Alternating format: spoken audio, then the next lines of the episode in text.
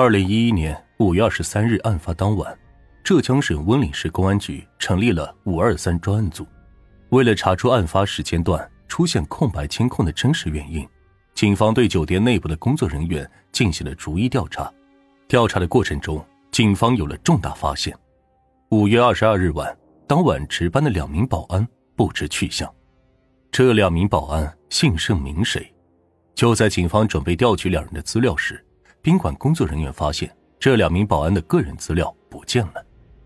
平时宾馆工作人员的资料都会放在办公室里的文件柜中，其他人的个人资料也都在，只有这两个人的资料不在了。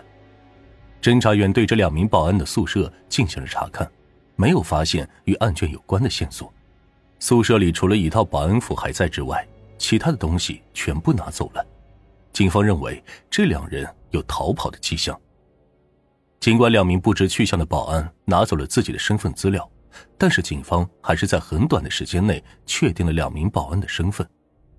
两人分别是四川籍的陈远忠和钟雷。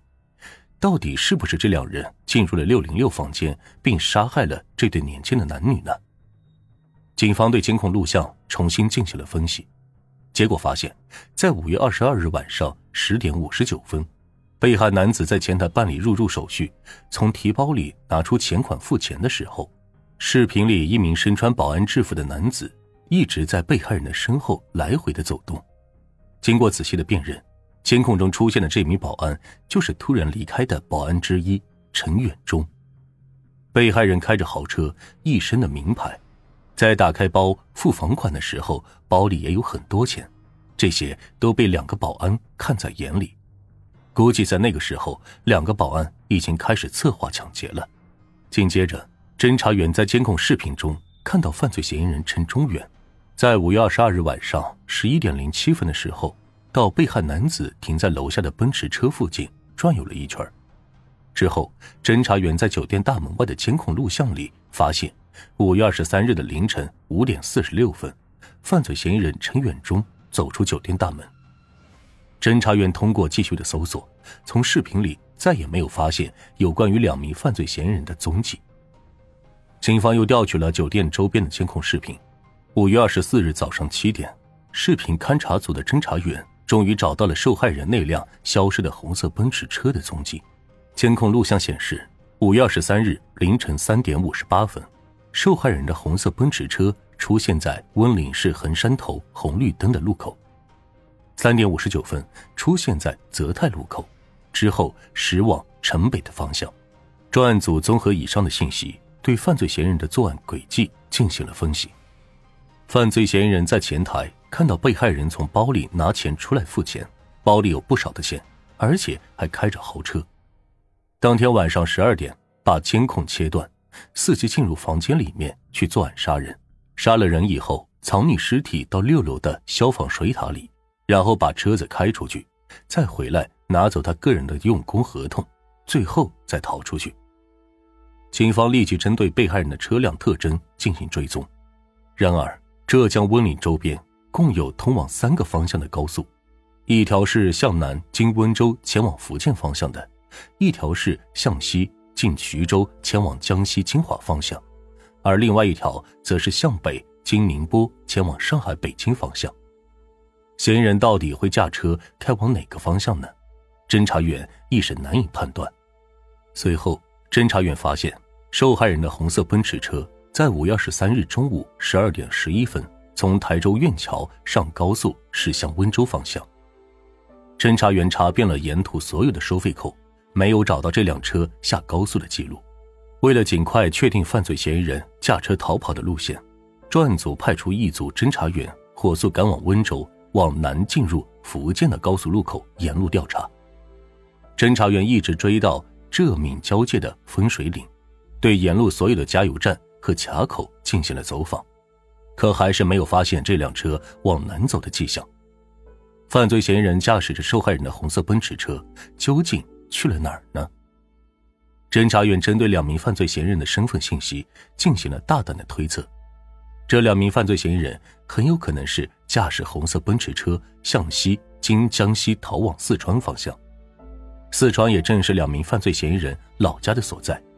温岭警方立即给四川警方发出了协查通报。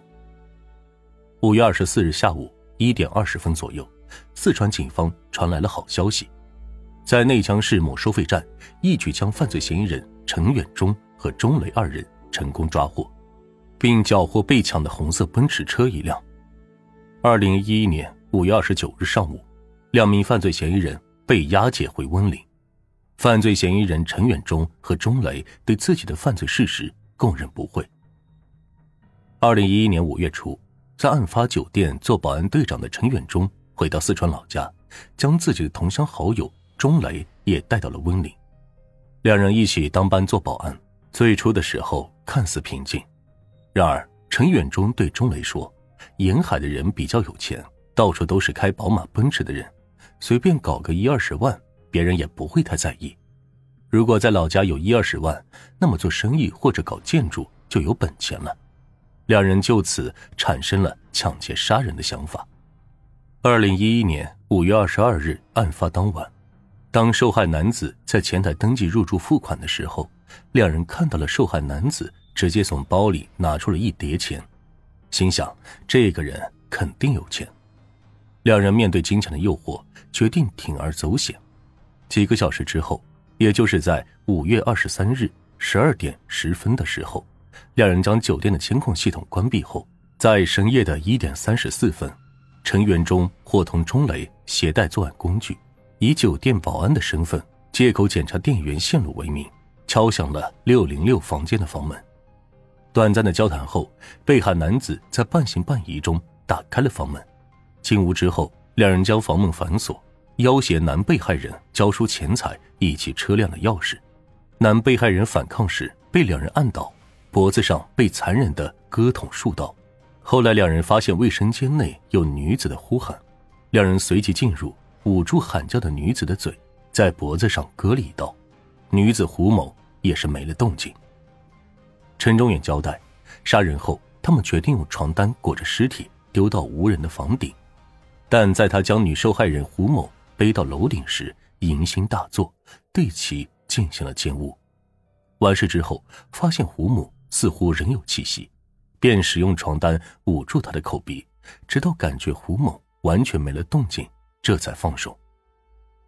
之后，犯罪嫌疑人将两名死者的尸体抛到酒店楼顶的水塔中，带着抢来的八千多元现金以及手机等财物，开着被害男子的奔驰车逃之夭夭。两名犯罪嫌疑人自以为做的天衣无缝，他们万万没想到的是，自己抢来的车还没有来得及出手。就束手就擒了。浙江温岭警方在四川警方的有力配合下，只用了二十多小时，就将五二三案件顺利破获。犯罪嫌疑人陈远忠和钟雷也因为一时的贪念，无情的剥夺了两名鲜活的生命，他们注定要为自己的罪孽行为付出沉重的代价。